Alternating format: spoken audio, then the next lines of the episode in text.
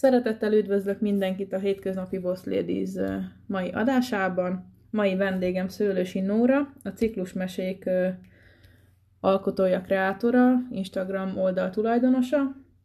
Vele fogunk ma beszélgetni mindenféle nőkkel kapcsolatos témáról, illetve az, hogy hogyan alakult ez az egész sztori, amit ő megoszt velünk minden nap az Instagramon, illetve a különböző felületeken, amiket még ö, használ.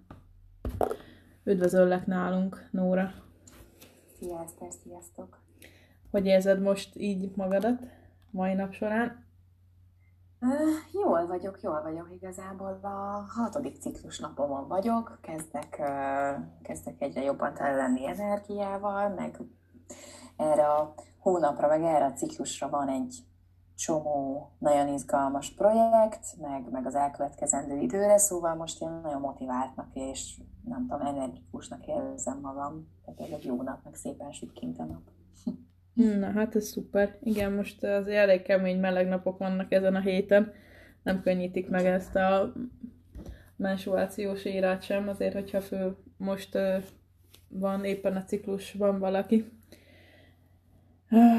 Vagy hát az első igen, napokban, igen, igen, igen, nem, a, nem, nem a 37 fok és a, és a vérzés a legjobb kombináció, amit el igen, igen. de igen. előfordul.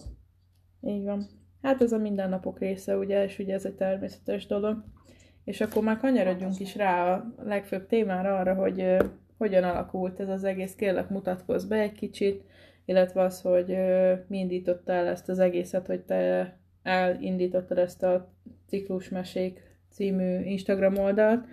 Ugye eleinte nem a, hát voltak nőknek szóló témák, amit én átszörföltem rajta, azért sokszor volt az, hogy voltak képek, amiatt a leírások ugye arra voltak, hogy a nők a testüket ismerjék meg jobban, ne szégyenkezzenek semmi miatt, és hogy az a fontos, hogy minél jobban megismered, és minél jobban tudod, hogy mire van szükséged, annál magabiztosabban tudsz lenni, és ez, ez, ez az egész közérzetre ugye kihat, és ez nagyon fontos. Pontosan. Pontosan. Hát igen, ez azért nem mielőtt még lett volna ciklusmesék, vagy mielőtt rá, rámentem volna specifikusan a menstruációs ciklus tematikára, a témájára, illetve azokra a dolgokra, amiket ez érint. Én engem már az előtt is érdekeltek a nők, mert én is, én is nő vagyok, és minden napjaimban megélem azokat a dolgokat, amik ennek a pozitív oldalai és a, és a nehézségei társadalomból és egyéb, egyéb okokból kifolyólag. Tehát én azt gondolom, hogy nőnek lenni nem egy nehéz, tehát nem az, hogy akkor te nőnek szedsz, akkor ez eleve egy nehézség, hanem ez valahogy így a társadalom és, a, és az magunkkal való kapcsolatunk ö, hozza létre, hogy, hogy ennek azért úgy érezzük, hogy vannak árnyoldalai. Na szóval, hogy nekem mindig is érdekelt ez a téma, meg érzékeny voltam a nőkkel kapcsolatban, érdekeltek a, a gondolataik, az összetettségük, és, és akkor változott meg ez inkább, vagy erősödött meg bennem még inkább, amikor elmentem kb. 30 éves koromban egy háromnapos táncos elvonulásra, aminek a fókuszában a menstruációs ciklus, a vérzés, a nők szerepe a társadalomban volt, ahol, ahol igazából életemben először találkoztam a menstruációs ciklus fogalmával, mert azelőtt nem ismertem ezt a, ezt a fogalmat, azt, hogy, azt, hogy a menstruáció az, az csak ennek egy része, tehát hogy ez egy, egy, egy, egy egész folyamatnak egy pontja, és nem az a legmeghatározóbb, illetve leg, leg, egyetlen, egyetlen sarkalatos pontja ennek a dolognak és ez engem ott annyira megérintett, meg, meg annyira nagy hatással volt rám, így a mindennapi életemre, hogy, hogy fokozatosan elkezdtem ezzel a témával még jobban foglalkozni, csak magamnak, és, és minél többet foglalkoztam vele, annál többet láttam, hogy mennyire pozitívan hat az én életemre és a mindennapjaimra, és úgy gondoltam, hogy ez egy olyan tudás, amit nagyon sok nőnek ismernie kellene, és minél többet beszéltem be erről a barátaimmal, annál többet láttam, hogy nem ismerik. Nem ismerik a menstruációs ciklusnak a, a, a fázisait, a hormonális változásokat, és, és azokat a dolgokat, és, és ahogy ez, ahogyan ezek hatnak ránk és, um, és akkor vettem egy nagy levegőt, és csináltam egy olyan projektet, az akkor még egészen másról szóló, vagy más néven működő Instagram oldalamon, amikor a, a, a, elkezdtem egy augusztusi napon bérezni, és onnantól kezdve egy hónapon keresztül, amíg a következő vérzésem el nem jött, addig ö, minden egyes ö, fázisváltásnál, tehát minden egyes ilyen nagy hormonális változásnál bemutattam az azután következő szakaszt. Majd gondolom lehet, hogy erről fogunk beszélni, hogy, hogy így menstruációs ciklust azt hogy négy szakaszra lehet bontani, bizonyos analógia alapján, és akkor én ezeket mutattam be, és annyira jó fogadtatás, és én is annyira lelkes, belelkesültem a, a, az egész folyamat kapcsán, hogy, hogy, hogy, hogy még többet akartam tudni, még többet akartam informálni az ott lévő embereket, akik megérkeztek a platformra ezek után, és ennek már körülbelül két éve, idén augusztusban lesz két éve, és, és hát azóta meg így kiteljesedett nagyon sok szempontból ez az oldal.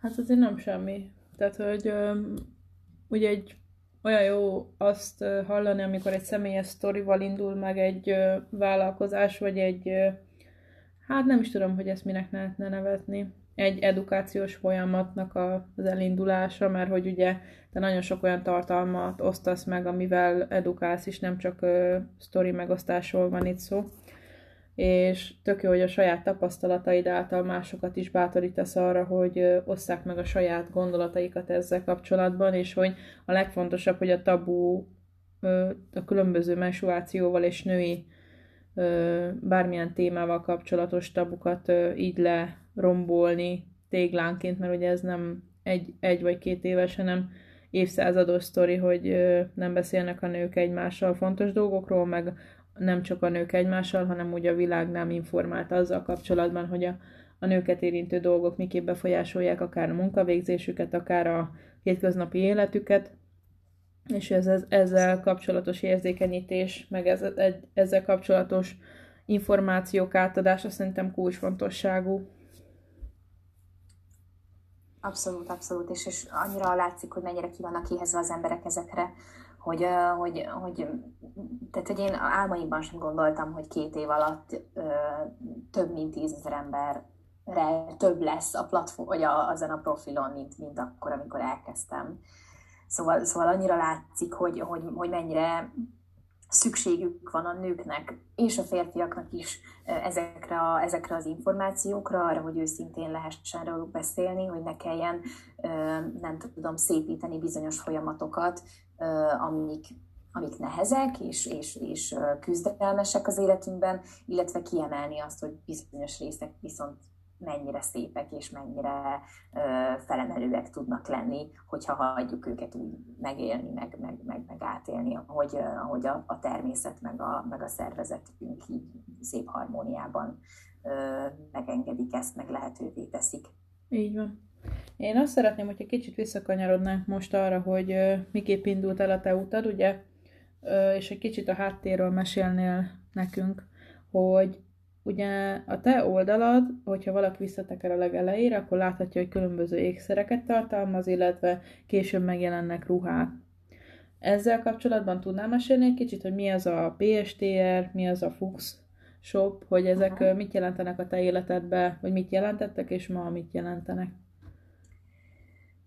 Hát az az igazság, hogy nekem a fő bevételi forrásom és a munkám jelen pillanatban az egy ruha volt, ami Budapestnek a belvárosában található, ezt PSTS Store-nak hívják, ezt együtt csinálom a, a, az egy, egyikek szemmel, igazából akkor, amikor elkezdtük, akkor még együtt voltunk, és, és aztán közben, közben máshogy alakult az élet, és, és ez az ő szerelem gyermeke volt, és én becsatlakoztam mert, mert érzékeny vagyok a divatra, meg, meg a ruházkodásra, és, és ennek a, az önkifejezésre gyakorolt hatására, illetve mint egy ilyen eszköz, amivel, amivel hangulatokat lehet képviselni, vagy kommunikálni kifelé, sokat el lehet mesélni magadról, azzal, hogy milyen ruhákat veszel föl, vagy milyen ékszereket hordasz, és, és én ezt egy ilyen nagyon tehát nekem ez egy fontos része az életemnek, ahogy, ahogy, ahogy én is öltözködöm, meg, a, meg amit, amit ezzel így képviselek, vagy kommunikálok. és, és igazából a, a ciklusmeséknek az oldala az úgy indult, hogy eredetileg Fuchs Shopnak hívták, mert a, a boltban lévő ékszereknek akartunk egy ilyen extra marketing felületet csinálni, és, és, és én ebben így kiélhettem a kreativitásomat, nem én készítem az ékszereket, de hogy ennek a, ennek a reprezentációjában, meg kommunikációjában így, így, így kicsit a vizuális belső világomat ki tudtam tenni, és, és igazából, ahogy így, ez is, ezt is csináltam már, mert konkrétan 2015-ben készült ez, az, ez a Fuchs Shop nevű oldal, tehát ezért már nagyon régóta jelen vagyok Jézusom hat éve az Instagramon ilyen szempontból, és, és ahogy, ahogy telt az idő, egyre inkább azt éreztem, hogy, hogy, hogy szeretnék egy picit megmutatni többet magamból. Nem azért is, mert hogy azt gondolom, hogy, hogy csak így eladni dolgokat másoknak, az, az, az egy picit egy ilyen lelketlen dolog tud lenni, hogyha nem viszel bele személyiséget, vagy nincs egy ilyen, nem tudom, nem, nem látod az embert a, a termékek mögött, és sokat kommunikáltam arról is, hogy honnan, milyen ötvösöktől vannak ezek az ékszerek, illetve az, hogy, az, hogy én hogyan éreztem őket az életemben, meg hogy nekem a hétköznapjaim is becsepegtek így, így fokozatosan, és miután azt láttam, hogy emberek erre jól reagálnak, örülnek annak, hogy picit belátnak így a, a termék mögé, meg nem csak tárgyakról, hanem történetekről van szó, ezért így egyre nagyobb lendülettel osztottam meg én is magamról dolgokat, és, és hát ezután, ahogy a ciklus mesékben csúcsosodott ki, miután megcsináltam ezt a menstruációs ciklus bemutató projektet, és és akkor úgy döntöttem, hogy, hogy, hogy inkább ennek szentelném ezt a platformot inkább, mint sem az ékszereknek, mert hogy ugye a PSTS Store-nak annak van egy saját Instagram oldala, tehát, illetve azután már egy újabb Fuxshop oldalt is csináltam, amit teljesen elhanyagolok, mert ezer millió más dolgom van, de, de hogy kb. ez a, ez a background, és, és a mai napig csinálom, és nagyon szeretem, hát most egy ilyen elég nehéz időszak van, mert már hát ugye recesszió van, meg Covid, meg minden, de hogy amúgy egy ilyen nagyon cuki kis bolt, én vásárolom össze, vagy válogatom össze a ruhákat, tehát az én ízlésemet tükrözik nagy, nagy részről, és, és lehet jönni hozzánk. Köszönöm szépen. Minden elérhetőséget a boltnak, meg a kiegészítő shopnak is a leírásba majd be fogok tenni, és menjetek vásárolni. Ezek voltak a szabad reklámpercek. Szóval... Igen, igen. Támogassatok magyar kis, magyar kis vállalkozásokat. Így van, így van. Ez a podcast mindig is ezt hangsúlyozta, és ezután is ezt fogja, úgyhogy menjetek, költsetek minden pénzt el náluk. Jó.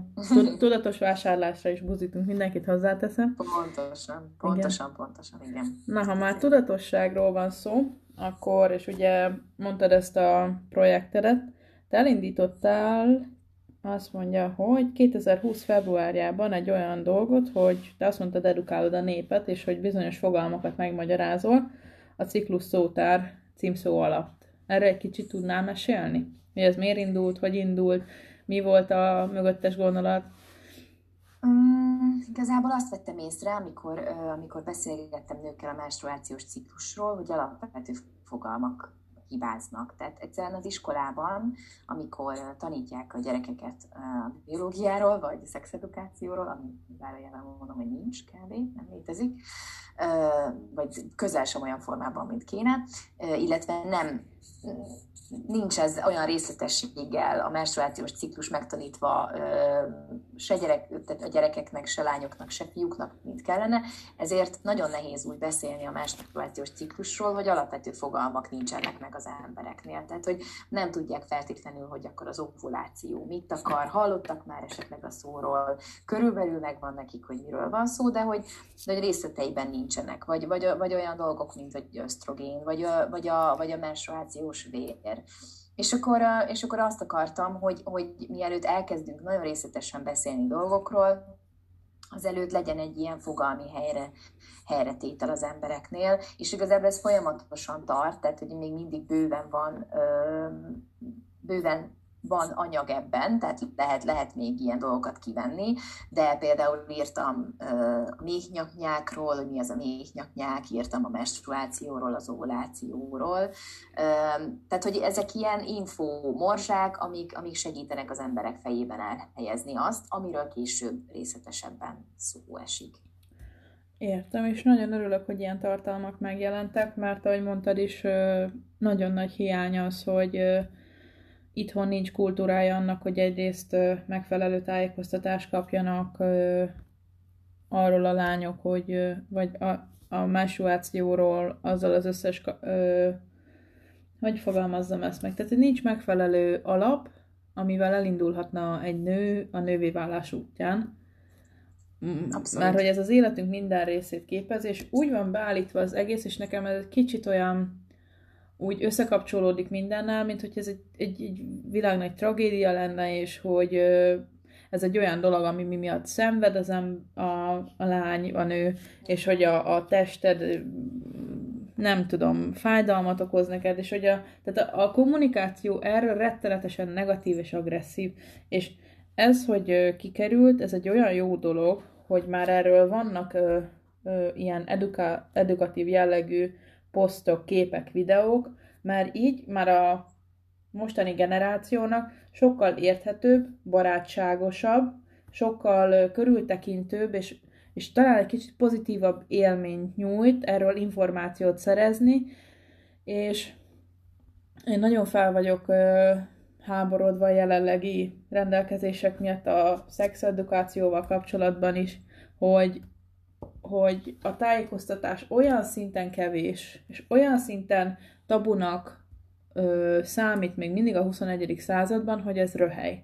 Tehát, hogy, hogy pontosan azért fontos ennek a hangsúlyozása, és minél több platformon ö, levő megjelenítése, mert hogy azt a kort éljük, ahol még mindig beszélünk arról, hogy nemi betegségek, és arról, hogy mindenféle ö, védekezés nélkül szexelnek az emberek, arról, hogy nem tudják, hogy milyen ö, védekezési lehetőségek vannak, arról, hogy a 21. században ö, megadóztatják azokat a termékeket, amiket a nőknek több ezer forintot kell kiadni havonta, és akkor nem beszéltünk arról, hogy a szegény régiókban ö, nem jutnak hozzá ezekhez a dolgokhoz, és az is tök jó, hogy vannak már olyan kampányok, ahol erre felhívják a figyelmet, nem is tudom pontosan a milyen neve, egy ilyen egy táska, azt hiszem, és hogy abba raknak... Luk, nem, nem luxus táska. Igen, igen, olyan. igen, igen, hogy ahol ugye összekészíteni lehet ö,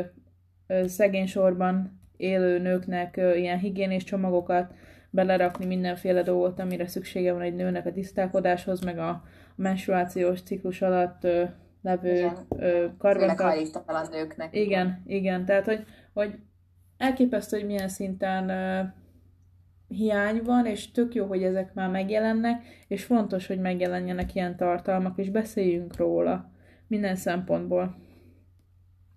Nagyon maximálisan egyetértek, igen. Az a, az a helyzet, hogy, hogy, hogy ez egy ilyen azért nagyon fontos dolog, mert, mert a menstruációs szégy, a menstruációval kapcsolatos szégyen, meg a menstruációs ciklus nem, meg nem értése, az egy ilyen transgenerációs történet is lehet. Tehát, hogyha a, te már úgy nőttél fel, hogy, a, hogy, hogy, hogy az édesanyádnak egy ilyen nagyon negatív érzelem tapadása volt a menstruációhoz, illetve a menstruációs ciklushoz, meg a hormonális változásokhoz, és, és akkor te gyerekkorodtól kezdve egy olyan reprezentációban nősz fel, ahol, ahol ez egy nagyon negatív ö, dologként van feltüntetve, akkor abból, abból egy sokkal nehezebb ö, egy pozitívra átfordítani ezt az élményt, mint hogyha, mint hogyha az első perctől kezdve az egész családod úgy ö, kommunikálna a menstruációról, meg a menstruációs ciklusról, mint egy ilyen, mint egy ilyen igen életmegváltoztató dolog, tehát amikor egy pubertáns korban egy kislány elkezd menstruálni, akkor egy, belép egy másfajta körbe, egészen más dolgok kezdenek el hatni a testére, és ez egy nagy változás, ami, ami nem mindig könnyű, tehát hogy ezt nem, le, ne, nem kell romanticizálni teljesen az egészet, de mert, mert, mert a, a fájdalmas menstruáció az fájdalommal jár, van egy csomó olyan ö, menstruációs árny, árnyék, ami így rávetődik erre a kérdéskörre, és nem csak a menstruációval kapcsolatban, hanem az összes többi szakaszával kapcsolatban, de hogyha van egy pozitív kommunikáció, és már eleve mondjuk egy olyan pontról indul a gyerek, hogy hogy igen, ezzel nekem foglalkoznom kell, igen, ez hat az életemre, de vannak nagyon pozitív oldalai, amikkel, hogyha megtanulok dolgozni, akkor, akkor, akkor ez egy, egy, egy, egy, plusz skill, vagy egy ilyen, egy ilyen plusz dolog, amit így kaptam igazából az élettől, meg a biológiától, meg az univerzumtól, amivel, amivel együtt tudok élni, meg dolgozni, és ez tud nekem segíteni. Szóval, hogy azért fontos, hogy, hogy, hogy erről legyen szó, mert nem lehet tudni, hogy otthonról mit hoz, mit hoz az ember. A férfiakkal meg főleg nem, mert ugye ez valahogy így együtt dolgozik a kettő, egy csomó tabu azért alakult ki, mert mondjuk a nők azt érezték, hogy a férfiak nem jól reagálnak ezekre a, ezekre a dolgokra, meg hogy ezeket így takargatni kell. Tehát, hogy, tehát, hogy a fiúknak legalább olyan fontos lenne, esetleg nem, nem is olyan behatóan, mint a lányoknak, de mondjuk tisztában lenni, hogy mi megy végbe egy nőben két vérzés között is, hogy minek köszönhető az, hogy mondjuk egyszer tele van energiával, aztán rá két hétre meg, meg inkább elvonulna és pihenne és erőt mert hogy ez egy természetes folyamata a menstruációs ciklusnak. Szóval, szóval nagyon, nagyon, nagyon, nagyon fontos, hogy minél több információ eljusson minél több emberhez. Így Ezen van. dolgozom. Így van, és ez tök jó, és nagyon király, hogy erről szó esik. Uh, akkor itt már kanyarodjunk rá arra, hogy edukáció és információ hiány. Neked azért sok minden előfordul az oldaladon, és uh, megoszta, megosztottál egy olyan uh, sztorit is, ami engem mélységesen megrázott, amikor végigolvastam. A Dobrai Saroltának a története nőgyógyászati témáról van most szó. Ez is egy olyan tabukör, ami, ami nagyon nagyon-nagyon gyerekcipőbe jár még itthon, hogy erről beszéljenek az emberek, és nyíltan, és ez nem csak az, hogy egy szolgáltatást hogy kap meg az ember, hanem egy kiszolgáltatott helyzetben levő nő, hát végtelenségig sok sztori van sajnos erről, hogy mit kell egy nőnek át, vagy mit él át egy nő ma Magyarországon egy, hogy mondják ezt, STK-s szolgáltatás keretein belül, és hogy miért van az, hogy egyre többen átmennek a magánszektorba, de magánszektorból is kapunk olyan történeteket, amik elképesztően durvák és terrorisztikus élmény egy nőnek. Mint például a saci. Igen, tehát, igen. Tehát, egy vaskos pénzt fizetett azért, hogy igen. nem tudom, lelki abúzus érje egy vizsgálat során szóval. Igen, hogy te elmesélnéd nekem, hogy mi a vélem, tehát hogy miért lett ez a sztori így kiemelve, és hogy miért fontos, hogy ez ki lett emelve, illetőleg az, hogy mi a véleményed az itthoni közegészségügybeli nőgyógyászati helyzetről, mit gondolsz, hogy ez ebben van-e változás, illetve az, hogy ha kell változás, még pedig kell, akkor te neked mi a gondolatot ezzel kapcsolatban, hogy hogy lehetne itt elindulni, vagy miket le, milyen lépéseket lehetne megtenni? Uh-huh, uh-huh. Hát aki nem tudnánk, a Sacinak az az élménye volt egy nőgyógyásznál, hogy, hogy igazából és ez tök jó, hogy igazából felhozod, mert erről, erről majd hamarosan posztot is szeretnék írni, mert az volt a fő diskurtusa az orvosnak, hogy, hogy, a, hogy a menstruáció, illetve a menstruációs ciklus megléte egy nőnél, ez igazából egy teljesen felesleges dolog, mert hogy, sőt, igazából káros is, mert hogy nem tudom, száz évvel ezelőtt, meg 200 évvel ezelőtt a nők sokkal kevesebbet menstruáltak, mint, mint, mint a modern korban, egyrészt, mert mivel nem volt megfelelő fogamzásgátlás, ezért egy nő sokkal többször, sokkal többször volt terhes egy élete során, tehát sokkal kevesebb szer mert az ideje nagy részét vagy teherben töltötte, tehát terhesen töltötte, vagy pedig szoktatott, amikor ideig óraig szintén nem vérzett és hogy, és hogy és hogy ez a sok menstruáció, meleg ágya lehet olyan nőgyógyászati problémáknak, például a rák, meg stb. És hogy, és hogy igazából ez egy, ez egy amúgy egy tök általános diskurzus, tehát nem, nem, nem kevés, Amerikában van ennek nagyon nagy terepont, most az álmagazinban is megjelent erről egy cikk, hogy miért is fontos, miért is lenne fontos egy nőnek a menstruáció, tehát mi, miért segít, vagy, vagy mire jó az, hogy valaki menstruál.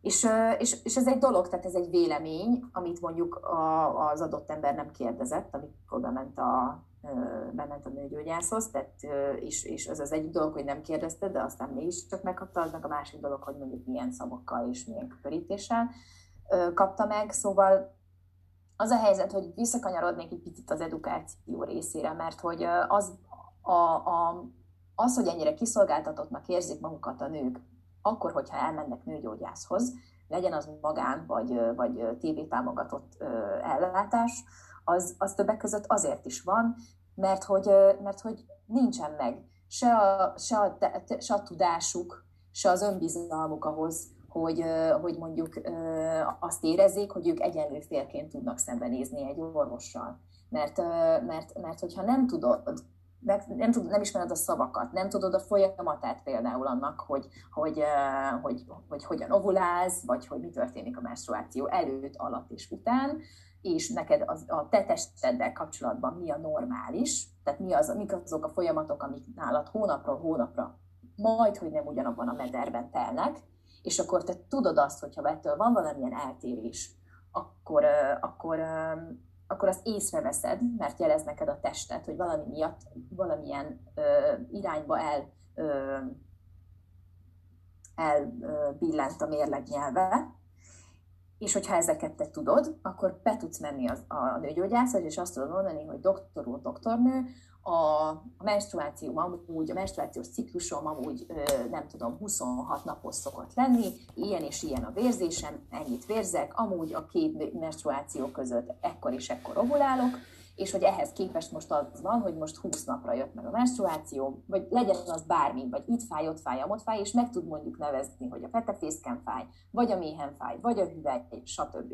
Tehát, hogy legyen egy ilyen, legyen ilyen eszköztár a kezedben, egy ilyen, és, ez, és ez, ez a tudás ez önbizalmat tud adni. Ez azt tudja, azt tudja adni, hogy ha te besétálsz egy ilyen térbe, akkor azt tudod mondani, hogy, hogy igen, én tudom, hogy nekem mi a normális, én tudom, hogy, hogy jelenleg mi az, ami ettől eltér, és, és egyből egyenlő félként fogod érezni magad, és nem annyira kiszolgáltatottnak. De ehhez tényleg az kell, hogy jobb esetben már tinédzserkorban vagy általános iskolában elkezdjük ezeket az alapokat megtenni, és aztán pedig energiát fektessünk abba, hogy odafigyeljünk a saját testünkre.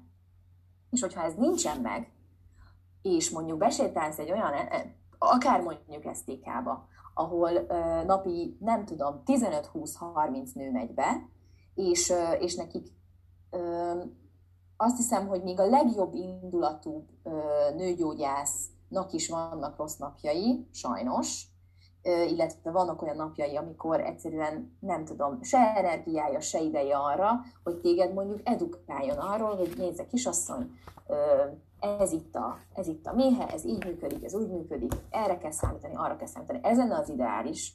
Tehát, hogy az lenne, az lenne a tökéletes, hogyha, hogyha mondjuk egy, egy, egy nőgyógyász venni a fáradtságot arra, hogy ezt elmagyarázza neked, sokan nem teszik meg, és, és szerintem a jövő megoldása az egyrésztről abban van, hogy felkészülten megyünk a nőgyógyászhoz, nem vagyunk orvosok természetesen, de azt tudjuk, hogy a mi életünkre mi a, mi a, mik hatnak, mi a normális, mi az eltérő, a normális eltérő, a másik pedig az, hogy, hogy igen, nyomást kell helyezni az orvostársadalomra, hogy nőközpontú legyen az egész, a nőgyógyászat is.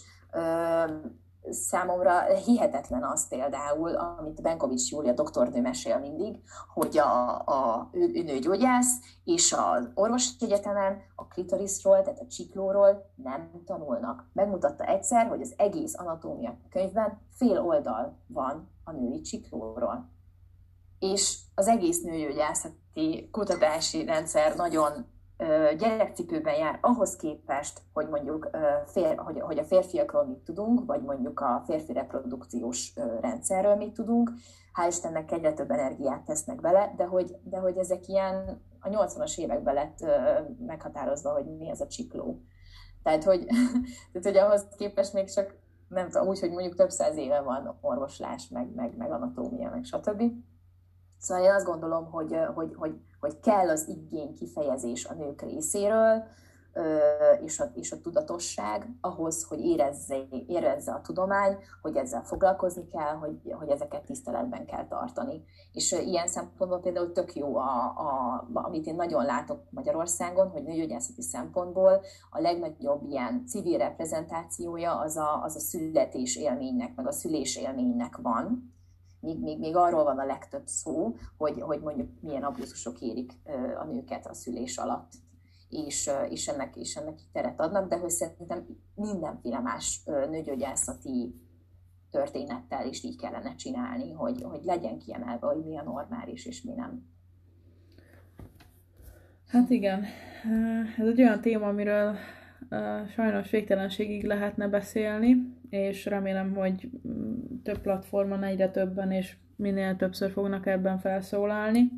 Én annak is örülök, hogy ezek a dolgok most elhangzottak, ezt nagyon köszönöm. Illetve nem tudom, mennyire ismered a hormonmentes csatornát. Bocsánat, hogy így közben szúrom ezt a dolgot, de ott vannak nőgyógyásszal beszélgetős interjúk. Igen, igen, Talán... Janka azt csinálja rendszeresen. Igen, szuperek. igen, azokat tudom javasolni esetleg, hogyha valaki ebben a témában érdeklődik. Hát egy kicsit részletesebben, meg hosszabban beszél ö, erről egy interjú formában nőgyógyásszal. Úgyhogy szerintem ezek tök jó dolgok. Igen. Szóval kellenek az olyan nőgyógyászok, akik így nagyon kiállnak amellett, Igen. hogy hogyan lehet ezt normálisan, Igen. emberközpontúan csinálni, és ez, és ez nagyon jó. Így van, így van, és uh, nekem minden uh, ilyen szempontból uh, nálunk a családban elég, tehát van több lány, van több nő, és uh, elég vegyes uh, rálátásunk van így az esztikás kezelésekre, mert um, a hugomnál pont most ö, diagnosztizáltak endometriózist, és hogy a, ott is, amit ö, végig ö, küzdött és ment, tehát, hogy a, mind a két női, az e, ez egyes és a kettes számú női klinikáról mind a két helyen azt mondták, hogy ők ezzel most nem tudják fogadni, és magánorvoshoz tudott elmenni, és ott tudták megvizsgálni, és ott tudták azt mondani, hogy vállalják a műtétet, és az ennek való végigmenetele se volt egyszerű. De hogy, hogy olyan mélységesen felháborít engem. Tudom, hogy most nehéz helyzetben van az egészségügyi rendszer, és hogy nem ez az a pillanat, ahol uh, ezt firtatni kell, de beszélni kell arról, hogy, hogy nonsens az, hogy uh, adót kell fizessünk olyan szolgáltatásért, amit nem kapunk meg illetve megadóztatják a higiénés termékeket, amikre havonta nem egy-két ezer forint megy el, és fel se fogják ezeket a dolgokat a hétköznapi emberek, hogy milyen fontos lenne az, például amit Skóciában is behoztak tavaly februárban, hogy tehermentesítették a higiénés termékek egy részét ilyen adó szempontból. Ugye Igen, ma... az, az a helyzet, hogy ezek mind olyan, mind olyan dolgok, ahogy, ha, hogy minden ilyen nőket érintő politikai vagy társadalmi kérdés, amiben le vagyunk maradva, nem tudom, más országokhoz képest, az, az, az, az szerintem nem fog változni egészen addig, amíg egyrésztről a nők nem kommunikálják határozottabban az igényeiket, akár tüntetés formájában, vagy akár más formában, vagy mondjuk nem választunk meg, vagy nem szavazunk olyan politikusokra, akiknek ez fontos, akik reprezentálják a női problémákat, és igazából leginkább ezek a női politikusok tudnának lenni, tehát ilyen szempontból például szerintem Szél Bernadett az egyik legaktívabb, aki most, hogy említetted az endometriózist, ő nagyon sokat küzd azért, hogy, hogy most a, a magánellátásból tudjanak a nők nem csak vagyonokat kifizetve,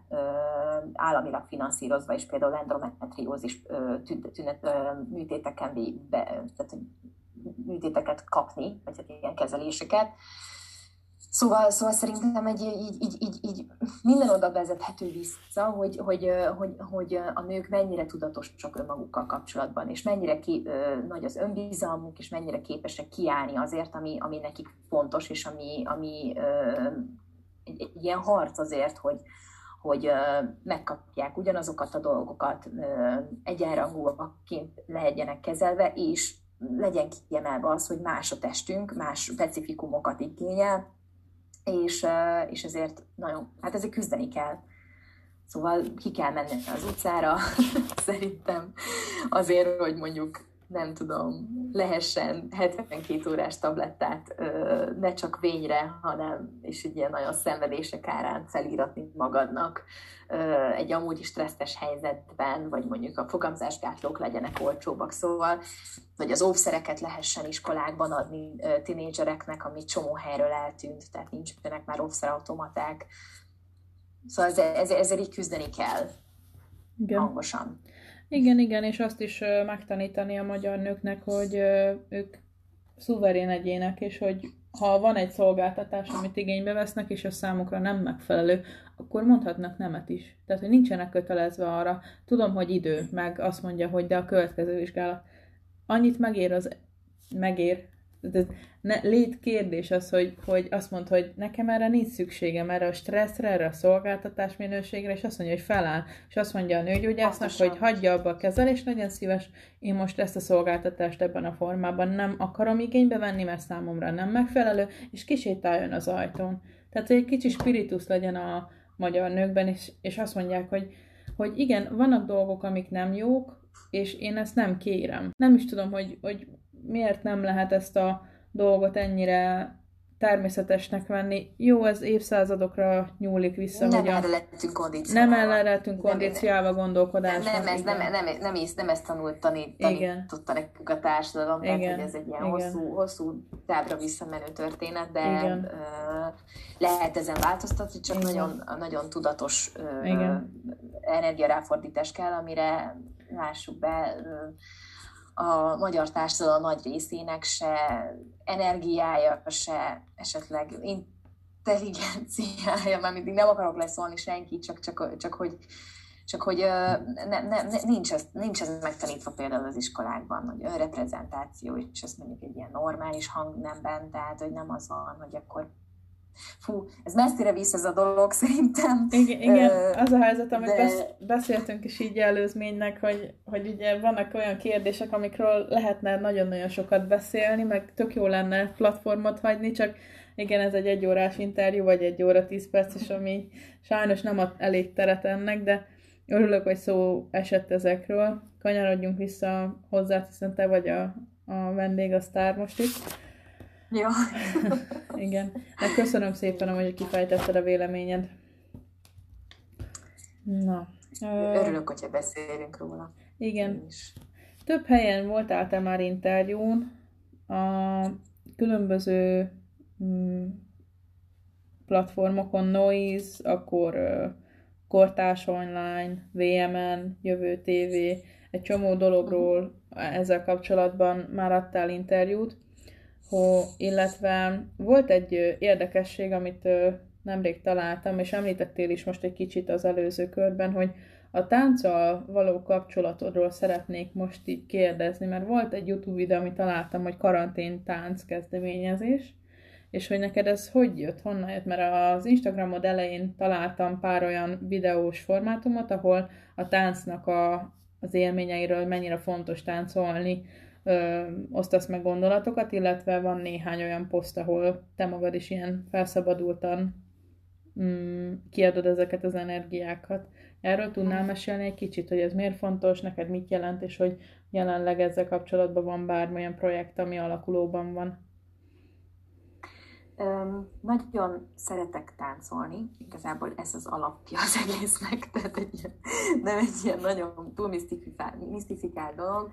Uh, én szerintem a tánc ez egy nagyon jó önkifejezési forma egyrésztről, másrésztről stresszoldásra kiváló, testmozgásra kiváló, tehát csak pozitív dolgokat tudnék felsorolni, az emberiséggel egy, egy idősz szerintem a tánc, meg a mozgásnak ez a, ez a fajta megnyilvánulása, meg az érzelmek ilyenfajta kiadása, és, és, és én azt propagálom, hogy igazából mindegy, hogy ki hogyan táncol, mert a test, a test az nagyon szépen tud kommunikálni a mozdulatokon keresztül, azt is, hogyha be vagy feszülve, tehát azt is nagyon, nagyon jól kiadja, azt is, hogyha nagyon boldog vagy, ha nagyon laza vagy, ha dühös vagy, ha bármi, tehát bármilyen érzelmet nagyon jól lehet csatornázni ezen keresztül. És, és én azt olvastam egyszer, hogy, hogy azért is nagyon jó a tánc például, vagy a mozgás, mert, mert a, a modernkori ember az nagy százalékban a fejében él. Tehát a fejünket használjuk a munka során, nem tudom, számítógépekkel, telefonokkal kommunikálunk. Tehát a, a, a, az energiádnak a nagy részét, az a, nagy, a nap nagy százalékában azt a fejedre, meg a gondolataidra, meg ez az agyi aktivitásra ö, irányítod, és hogy, és hogy az érzelmi ö, erők, meg, meg az érzelmi motivációk, meg az intuíciók, legfőképpen az intuíciók, azok, ne, azok háttérbe szorulnak, mert hogy logikus alapon, tehát objektíven próbálsz feladatokat meg, megoldani, relatív, vagy mit akartam mondani? Tehát ilyen racionális, bocsánat, na ezt a szót kerestem, tehát racionális alapon gondolkozunk, és hogy a, a tánc az azért jó, mert segít ezt az energiát a fejünkről olyan irányokba ö, csatornázni át, ami, ami, ami egy ö, ösztön, ö, intuíció vezérelte rész. És hogy, ö, és hogy igazából energetizálod ezeket a, ezeket a részeket, mert hogy érzelmi lények is vagyunk, tehát ezekre is, ezekre is energiát, ezekre is hangsúlyt kell fektetni, meg fókuszt, hogy, hogy, hogy, hogy, a, hogy a testet tudjon reflektálni ezek által, és a tánc az egy nagyon jó módszer erre, mert hogy igazából egy nem is kell hosszú naponta, hogyha az ember egy ilyen pár percet mozog, akkor képes aktivizálni ezeket az intuitív, meg ösztön irányított a részeket.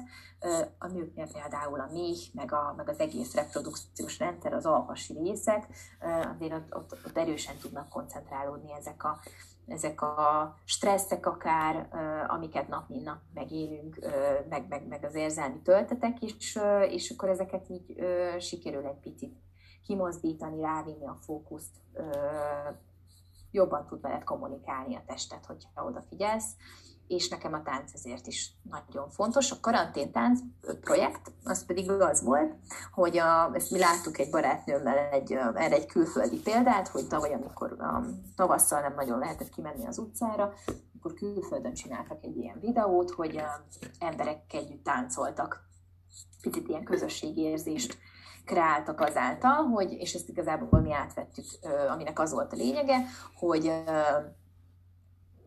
én meg a virág barátnőm elkezdtünk táncolni, csináltunk egy ilyen pár másodperces videót, ami végződött egy táncmozdulattal, amit utána ezt a videót elküldtük egy következő embernek, aki a mi táncmozdulatunknak a végével kezdte az ő sajátját, ő is csinált egy pár másodperceset, és az ő videóját elküldtük még egy embernek, még egy embernek, és akkor igazából ebből lesz egy koreográfia, mert mindig a, az előtted lévő utolsó mozdulatával kezded a, a te táncodat, és akkor egy ilyen nagyon szép folyása van, és nagyon sokan, most, most nem fog eszembe jutni, hogy hányan, de a YouTube videó alatt oda van írva, de hogy, hogy 80-90 ember táncolt így ebben a videóban egyszerre, olyankor, egy olyan időszakban, amikor nem nagyon találkoztunk emberekkel, meg, meg be voltunk zárva a lakásunkba, és ez egy ilyen nagyon-nagyon szép szimbolikája volt uh, annak, hogy hogyan tudunk kapcsolódni egymással még így, távolról is, és hogy, és hogy az embereknek szükségük van erre, hogy interakcióba kerüljenek másokkal, akárhogy, és a tánc erre és a, és a tánc nagyon jó eszköz arra, hogy ezt a, a, a feszültséget, ami mondjuk bennünk volt, vagy bármilyen érzelmet a karantén alatt, azt így kiadhast magadból. Szóval ez egy szép, szép emlék ennek az amúgy nehéz időszaknak. De most jelenleg nem nagyon van ilyen táncos, én itt táncolok itthon, aztán én kiteszem a videót olyan célzattal, hogy, hogy, hogy így kedvet, kedvet adjak másoknak arra, hogy, lehet táncolni, jó táncolni otthon is egyedül, ha éppen nincs másra a lehetőség, és hogy ez mennyire nagyot tud fordítani akár egy reggelen egészen más lelkiállapottal tudsz neki indulni a napnak, ha táncolsz picit. Hát ez egy nagyon jó do- dolog, meg a maga a mozgás szeretetének a sugalása az egy tök jó dolog, meg az, hogy ezeket a belső energiákat így meg, megéled, vagy átadod uh-huh. magad nekik, ez szerintem fantasztikus dolog, én is nagyon szeretek ö, táncolni. Egy pár évig ö, nyártam ilyen ö, versenytánc kurzusra, nagyon-nagyon szerettem, és ott jött meg úgy igazából, ez sok szempontból segít felszabadítani a magunkkal való gátlásokat is. Tehát, hogy, hogy nagyon sok kaput átrugsz ezzel, hogy, hogy igenis te jól érez magad a bőrödben, meg hogy vannak mozdulatok, amiket nem kell szégyelni. Én... Nagy, nagyon bólogatok. Tehát, hogy, hogy, hogy azok a belőle jövő mozdulatok, nem feltétlenül csak a tanultakra gondolok, hogy azokat szabadjára engedni, az a léleknek is egy felszabadulás, ahogy te is mondtad ezt, és szerintem ez nagyon fontos, hogy, hogy annyira bekorlátozzuk magunkat nem csak cetlikkel, meg címkékkel, meg szavakkal, hanem mondhatni, abuzáljuk a saját lelkünket és a testünket azzal, hogy kontrollálunk mindent minden pillanatban, mert meg akarunk felállni mindenkinek is, meg mindennek is, hogy ezek, ezek így csírájában elfolytódnak, és ezek aztán okoznak ugye nem egy-két nap, hanem akár egy fél év, évek során olyan elfolytott agresszivitást, akkor olyan feszültségeket, amik később egészségügyi problémákat okoznak. Tehát, hogy nagyon jó, hogy arról szó esik, hogy a tánc mennyire felszabadító, és pontosan ezért felszabadító, mert hogy ezáltal hosszú távon is egy egészségügyi javulásunk lesz, nem csak lelkileg, hanem testileg is. Ez az én véleményem, meg erről azért nem, nem egy-két helyen írnak is, hogy mennyire jó dolog a tánc. Igen, abszolút egyetértek, hogy, hogy, hogy ez olyan, mint egy ilyen napi vitamin, tudod, hogy akkor szedsz, szedsz D-vitamint, meg C-vitamint, hogy, hogy jól legyél, és akkor, és akkor táncolsz egy kicsit azért szintén, hogy a, hogy, hogy a lelkedet, meg így a testedet is rendbe tedd. Szóval nagyon egyetértek. Igen. Na, kanyarodjunk egy kicsit át egy másik, de kapcsolódó témára, amiben te is kiraktál többször posztot, hogy eco-friendly menstruáció. Uh-huh. Hogy mi a véleményed arról, hogy egyre jobban népszerűsödik az, hogy meg ilyen fenntartható higiéniés dolgokat alakítsunk ki. Gondolok itt a menstruációs kejhek, a menstruációs bugyik megjelenéséről, akkor egészen arról, hogy mondjuk milyen ezeket használni. Neked ugye van egy saját tapasztalat megosztásod is róla, ha jól láttam. Igen, ilyen uh-huh. menstruációs kápról volt mm, tavaly igen, elején. a legtöbb infó eddig, igen. Igen, igen, és hogy vagy ezek a mosható betétek, ezekkel kapcsolatban mi a véleményed, hogy itthon mennyire elterjedtek. Én azt látom, hogy egyre népszerűbbek, de neked mi a tapasztalásod ezzel kapcsolatban? Hát az a helyzet, hogy ezek, ezek szerintem nagyon-nagyon jó dolgok, és hosszú távon valószínűleg nagyon sokat lehet így egyén szintjén segíteni a környezetnek ezáltal. Én azt látom, hogy még mindig a leg, még azok is, akik, akik a mondjuk világlátottak, vagy, vagy kicsit ilyen tájékozottabbak, vagy, vagy nyitottabbak, még ott is vannak emberek, akiknek vannak így félelmeik ezzel kapcsolatban, vagy negatív, negatív érzéseik, mert hogy, mert hogy Hát, hogy, hogy igazából nagyon könnyű az, hogy, az, hogy mondjuk 30 éve használsz, vagy mondjuk nem tudom, 10-15 éve használsz tampont, vagy, vagy, vagy betétet, és akkor, így, és akkor az így megismerted, meg az, az egy kiszámíthatóbb dolog, tehát ezért tudod azt, hogy miből mennyi kell, stb. És mindig, mikor így kipróbál valaki valami új dolgot, akkor ez kilép a komfortzónájából kicsit, meg, meg, meg ezek ugye nem feltétlenül ö, olcsó dolgok. Tehát én azt gondolom, hogy, hogy, hogy még mindig az van, hogy ez egy ilyen közép, felső közép osztálynak a, a, a privilégiuma egy picit.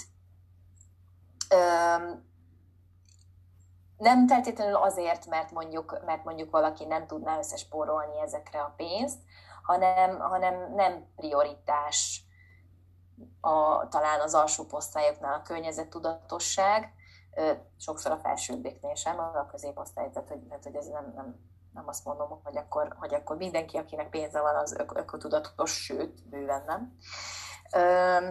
Szóval hogy ez egy ilyen nehéz kérdés, mert, mert van, akinek ez egyértelmű, és van, akinek nagyon könnyű, tehát hogy én nem tudom, akkora lelkesedéssel vártam például, amikor az első ö, menstruációs kejhemet vettem, hogy, hogy akkor ez most hogy lesz, meg mint lesz, de valakinek meg egy sokkal nagyobb ellenérzés van benne, és szerintem ennek része a menstruációval kapcsolatos tabu. Tehát az, hogy, az, hogy mennyire könnyen helyezkedsz bele egy olyan ö, helyzetbe, ami mondjuk a menstruációval mondjuk alapjáraton van egy negatív élményed, vagy egy negatív érzésed, vagy egy ilyen akár mondjuk szégyenérzeted, vagy, vagy, vagy bármilyen traumád gyerekkortól, vagy bárhonnan, bárhonnan jövő, és akkor, és akkor te még erre tegyél egy ilyen plusz ö, zár, idézőjelbe vett stresszt azzal, hogy akkor, hogy akkor kilépve a komfortzónákból kipróbálsz egy egészen más dolgot, mint, mint eddig. Öm, én, mint használó, csak pozitív dolgokat tudok ezekről elmondani. Például hiába mondjuk drága szerint, drágának mondható egy menstruációs kehely, mert mondjuk szerintem egy jó minőségű kehely egy ilyen 8-9 ezer forint körül van, ami mondjuk nem a DMS, hanem, hanem egy másik, másik márka. Viszont, viszont elosztva körülbelül ez egy ilyen egy év alatt bejön az ára, uh-huh. és utána használhatod ezeket, például a kejhet használhatod akár 10 éven keresztül is. Tehát, hogyha azt veszük, akkor, akkor mondjuk 9 éven keresztül onnantól nem kell menstruációs segédeszközre költeni. De hosszú távon ö, megtérül ennek hossz, a, a befektetése, mert ugye uh-huh, egyszeri uh-huh. vásárlásról van szó, és ugye ha jól értem, azért tehermentesülsz 8-9 évre. Én itt azért hozzáteszem, hogy nem vegyes hallgatóságunk van, tehát hogy férfi is hallgatja az adást, főképp nőnek szól, vagy azoknak, akik annak érzik magukat, és vagy aki csak ezt a boss lady vibe-ot magának érezni, de hogy azért egy ilyen higiéni bevásárlás egy nőnek, hát az én részemről legalább egy, ó, nem tudom, egy hónapra egy ilyen 3-5 ezer forint minimum. Uh-huh. Tehát, hogyha csak azt nézem, hogy most nem csak betétet kell venni, hanem mondjuk kell, ö, veszel ö, ilyen ö, nedves tőlőpapírt, meg ö, nem tudom, hogyha kombináltan használsz tampont meg betétet, akkor ugye az már rádob az ára, mert a tampon drágább is ráadásul, nem mindegy, milyen betétet veszel, nem mindegy, mekkora kiszerelésben vásárolod. Igen. Tehát, hogy ezekről szót kell ejteni, mert nincsenek tisztában az emberek ezzel. És amikor beszélünk egy átlagos fizetésről, és arról, hogy, hogy most csak egy alapárat mondtam, és lehet, hogy ez olyan 10 ezer forint körül is van annak, aki eltérően menstruálunk. Tehát, hogy nem mindenkinek elég ugyanaz a mennyiségű betét. Tehát, hogy ezzel sincsenek tisztában az emberek. Minden ember egyedi, és minden, minden nőnek egyedi a menstruációja is. De tök másra van szüksége meg neked, mint nekem. Ez abszolút így van, és mondjuk képzeljük el, hogy mondjuk te mondtad, hogy neked túlnyomó részt nők vagytok a családban, mondjuk legyen egy család, ahol mondjuk van három, három lány, vagy kettő, és akkor plusz az anyuka. Tehát, hogy, tehát, hogy ez az a családi büdzsé szempontjából sem mindegy, hogy, uh, hogy, hogy mennyit igen. kell erre költeni. Igen, attól függ, ugye, mert itt felnőttekről van szó, és mindenki már keresőképes, de meg anyukám már nem érintett ebbe ilyen szempontból, mert hogy ő... Persze, tehát hogy nem, nem igen, konkrétan nálatok, igen, de mondjuk, igen, mondjuk de hogy, fel, hogy igen, szegregátumban él egy, igen, egy, egy, egy, igen, egy igen. cigány család, és igen. akkor, és akkor mondjuk ott van több lány, meg az anyuka, tehát hogy igen. így havonta nem tudom mondjuk 20 ezer forintot elkölteni csak erre, az mondjuk, hogyha az embernek van egy 80 ezer forintos fizetése, igen. akkor az, akkor az nagy tétel. érzékeli az arányokat, igen. Igen. És akkor itt szó esett arról, hogy most ez egy kitekintés, csak hogy viszonyítási alapja legyen mindenkinek, hogy a Magyar Vörös Kereszt kezdett el egy kezdeményezést, hogy a az ilyen szegényebb térségekben is juthasson minden ö, embernek egy menstruációs higiénés termékekre ö, maga a termék, hogy hozzájussanak, mert hogy, hogy elképesztő számok vannak, tehát ezres számok vannak arról, hogy 2017-ben készült egy ilyen statisztika, hogy a, az aktívan menstruáló nők, tehát 10 évestől 30 éves korosztályig, akik oktatásban ö, ö, vannak jelenleg, azok több napot kihagynak havonta azért, vagy akár összeadódhat ez hétté is, hogy nem tudnak hozzájutni a termékekhez, mert nincs rá keret.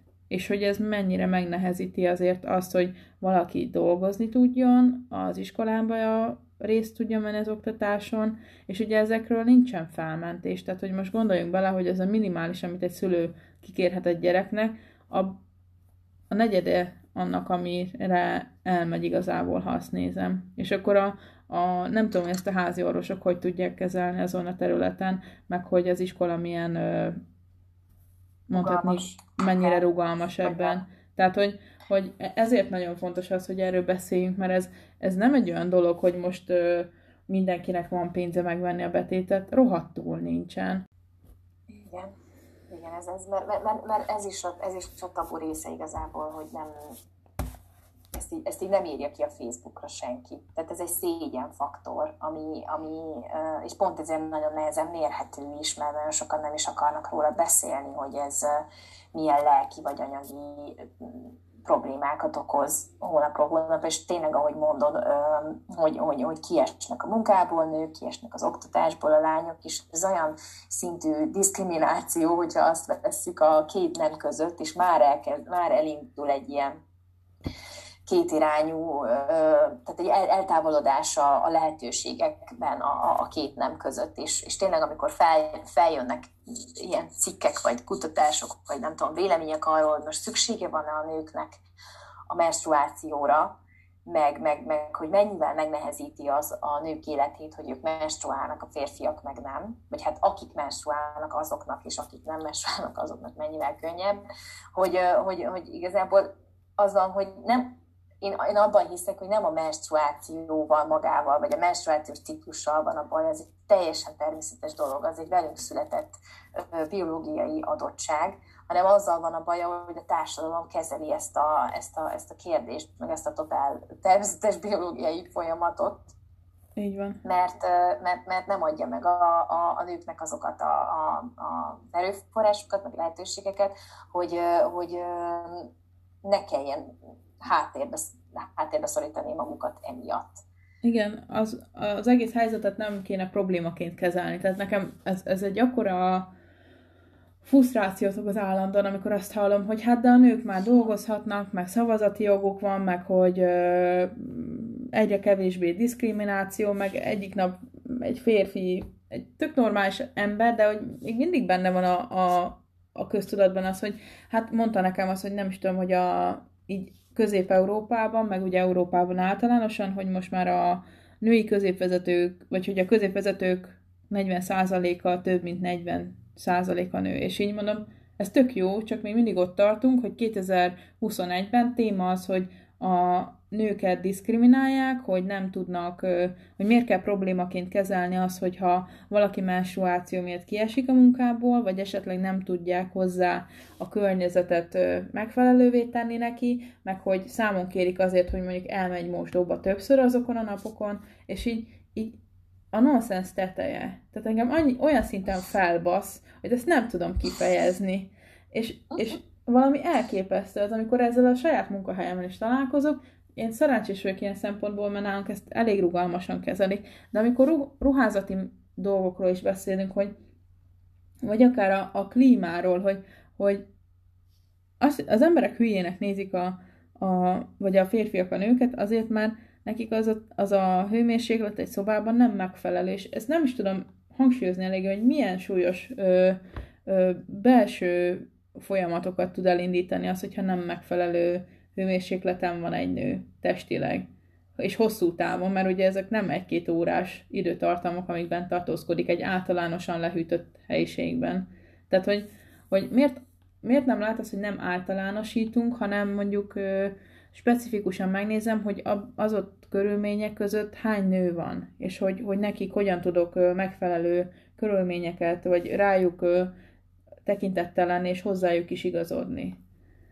Bocsánat a kifogadásért. Igen, igen, nehéz a, nem, nem, nem, igazából nehéz ez, a, nehéz ez a kérdés, mert ugye tényleg az van, hogy ahány nő annyiféle menstruációs ciklus, ezért is nagyon nehéz mérni egy csomó ö, lelki meg lelki folyamatot például mondjuk a premenstruáció szindrómával kapcsolatban, mert hogy nagyon különböző, miért, különböző formában értéke, vagy érzékeljük mondjuk a fájdalmat, vagy a stresszt, vagy a, tehát, hogy ahány ember annyiféle hozzáállás, meg igény, de hogy, de hogy igen, alapszinten igazából szerintem már az egy nagyon nagy lépés lenne, hogyha valaki kommunikálja kifelé, hogy ő hogyan van, mondjuk a menstruációja alatt, akkor, vagy, vagy, vagy úgy egyáltalán, hogy neki mik az igényei, akkor ne legyen az a sarokba söpörve. Tehát mindenkihez nem lehet igazodni, ez, ez, ez így van, de, de meg, meg hogy azért szerintem bőven nagyon sok kompromisszum nagyon sok kompromisszumra vagyunk képesek, erre kondicionáltak minket évszázadok alatt a kompromisszumokra, meg hogy magunkat háttérbe helyezzük, de hogy, de hogy, de hogy azért vannak tényleg olyan helyzetek, hogy, hogy a, valaki kommunik, tehát valaki artikulálja, hogy mit szeretne, akkor, akkor ne legyen elcsendesítve, meg, meg elhallgattatva, hanem, hanem ott legyen egy ilyen felmérés például, hogy igen, akkor igen, igen. mire van szüksége a női alkalmazottaknak, és, és ilyen alap dolgok tényleg, hogy, hogy akkor többször megy mosdóba, nem tudom, több ideje, vagy nem tudom, akkor egy fél órával tovább van az ebédszünetben, mert hogy akkor szüksége van annyi pihenésre, de mondjuk ezt kompenzálja egy olyan napon, amikor meg mondjuk az energiája teljében van, szóval, hogy ez ilyen, ez egy ilyen nagyon komplex dolog, és reméljük, hogy a jövőben jellemzőbb lesz.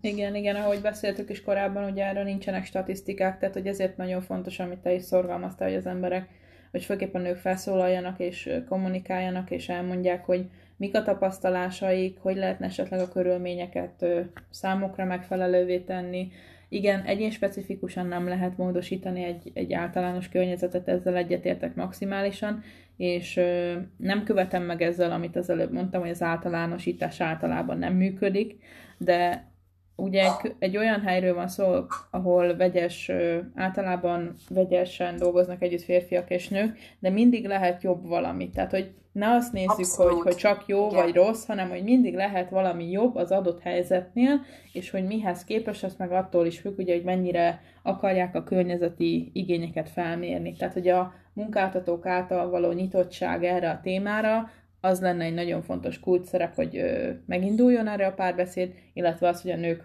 felszólaljanak és kinyissák a szájukat, hogy mit akarnak. Tehát, hogy... Abszolút, abszolút igen. egyetértek, igen. Na, még így a végére azt szeretném kérdezni, mert sajnos kifutottunk az időből, nagyon-nagyon mm, sok mindenről lehetne szót ejteni, de hogy te neked ö, mi lenne a tanácsod egy fiatal nő számára, aki éppen kiindul az életbe, tinédzser, 20 éves korban, hogy ö, saját magával kapcsolatban mik azok a lépések, amiket fontos, hogy megtegyen, vagy ebben az életszakaszban van az, hogy elkezdünk orvoshoz járni, ennek a fontosságáról, mi a véleményed, meg még tudnám mondani egy-két mondatban. Hát amennyire a lehetősége engedi, törekedjen arra, hogy, hogy, hogy minél több mindent megtanuljon saját magáról, a biológiájáról, az alapvető dolgokról, az, hogy figyelje a testét, mert, mert a testünk az folyamatosan kommunikálja felénk, hogy hogy van. Minden, akár, akár hogy az, hogy az, hogy reagálunk, az, hogy hogyan reagálunk a stresszre, hogy milyen az emésztésünk, milyen a menstruációnk. Én nagyon sokféle technika van szerintem arra, hogy hogy így közelebb tudjunk kerülni magunkhoz. Azt hiszem, hogy mindenkinek más az útja, tényleg van, aki táncol, van, aki fest, van, aki nem tudom, sokat olvas erről, és úgy van, aki workshopokra jár, stb.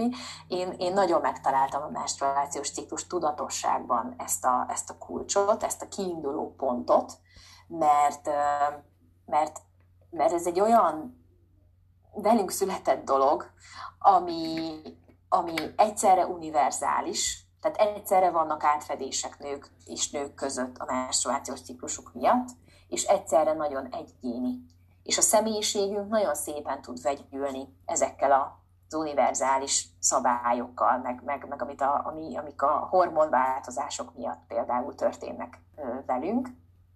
És hogyha valaki ezt így feltérképezi, hogy ez neki milyen, mik a mik az általános dolgok, mik a saját életére, saját személyiségére levetíthető specifikumok, akkor ez egy nagyon nagy térképet tud neki, ez egy, ez egy olyan kulcsot tud adni a kezébe, amit aztán az élet több területén is tud használni. Egy magabiztosságot, az, hogy ez vagyok én, ö, ilyen vagyok, amikor menstruálok, ilyen vagyok, amikor ovulálok általában, így reagálok akkor, amikor ez a stressz ér, így reagálok, amikor, és akkor, és akkor erre tudsz ö, tudsz, tudsz magadnak kialakítani egy életet.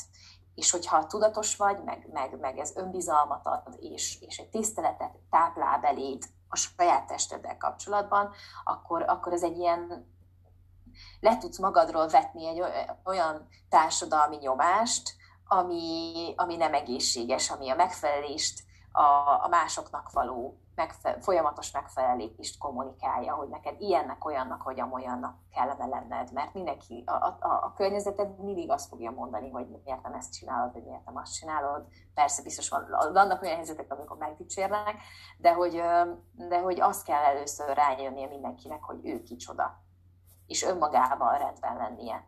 És, és, akkor, és akkor ez hoz minden másban pozitív, pozitív dolgokat, azt, hogyha el kell menni orvoshoz, el kell menni állásinterjúra, vagy a családod felé kommunikálni. Szóval én azt gondolom, hogy az érzelmi intelligenciát azt nem lehet így nagyon megúszni. Az, hogy, az, hogy foglalkozz a lelkeddel, meg a, meg a testeddel. És, és, és, és igen, én, specif, én speciál a menstruációs ciklus tudatosságot nagyon propagálom, hogy, hogy, hogy az egy ilyen alapkiinduló pont tud lenni. És akkor onnan megjön egy csomó minden más az érdeklődési körünkből, a személyiségünkből adódóan. Hát ez maximálisan így van, és egyetértek vele, és minden helyzetben ö, hangsúlyozom a tudatosságot, amit már előző adásokban is ö, nagyon nagy súlyjal mondtam, és mondok most is, hogy ráépítve arra, amit az előbb mondtál, hogy nagyon fontos a megismerés, az egy hatalmas tudás, ami hatalom magád, magaddal és a környezeteddel ö, kapcsolatban is áll, hogy azáltal, hogy ismered magad, tudatos vagy magaddal kapcsolatban, a döntéseidre is ki fog hatni, és annál boldogabb és teljesebb életet tudsz élni. Hát ez ezért, ezért nagyon fontos. Én nagyon köszönöm, hogy eljöttél, és hogy részese lettem ennek a beszélgetésnek. Tök jó volt a te álláspontodat meghallgatni, meg hogy egy kicsit jobban megismerni, hogy ki áll a ciklusmesék mögött, és köszönöm azt, hogy időt szántál erre az egészre, és hogy ilyen mértékig tudtunk kitérni fontos témákra. Lehetne végtelenségig beszélni róla, lehet, hogy majd még meghívlak egyszer, mert azért sok mindenről nem esett szó, amiről tök jó lenne beszélgetni állok elébe nagyon szívesen, és köszönöm szépen ezt, mert ezek, ezek, ezek fontos dolgok, minél több emberhez eljutnak. Nem azt mondom, hogy akkor az én gondolatom az mind fethetetlen, és nem lehet vele vitatkozni, sőt, föl, azt nagyon szeretem, hogyha valaki, nem tudom, jó vitában ki tudunk fejteni valamit, ki, hogyha valaki másként gondolkozik. Igen. Szóval biztatok mindenkit, de, de, de köszönöm szépen, mert nagyon örülök, szeretek ezekről beszélni. Köszönöm nektek, hogy eddig velünk tartottatok, és a továbbiakra továbbra is a tudatosság mindenek felett, és hogy tapasztaljatok és ismerjétek meg önmagukat, önmagatokat. Ez legyen a kulcs szó. Szép napot nektek, sziasztok! Sziasztok!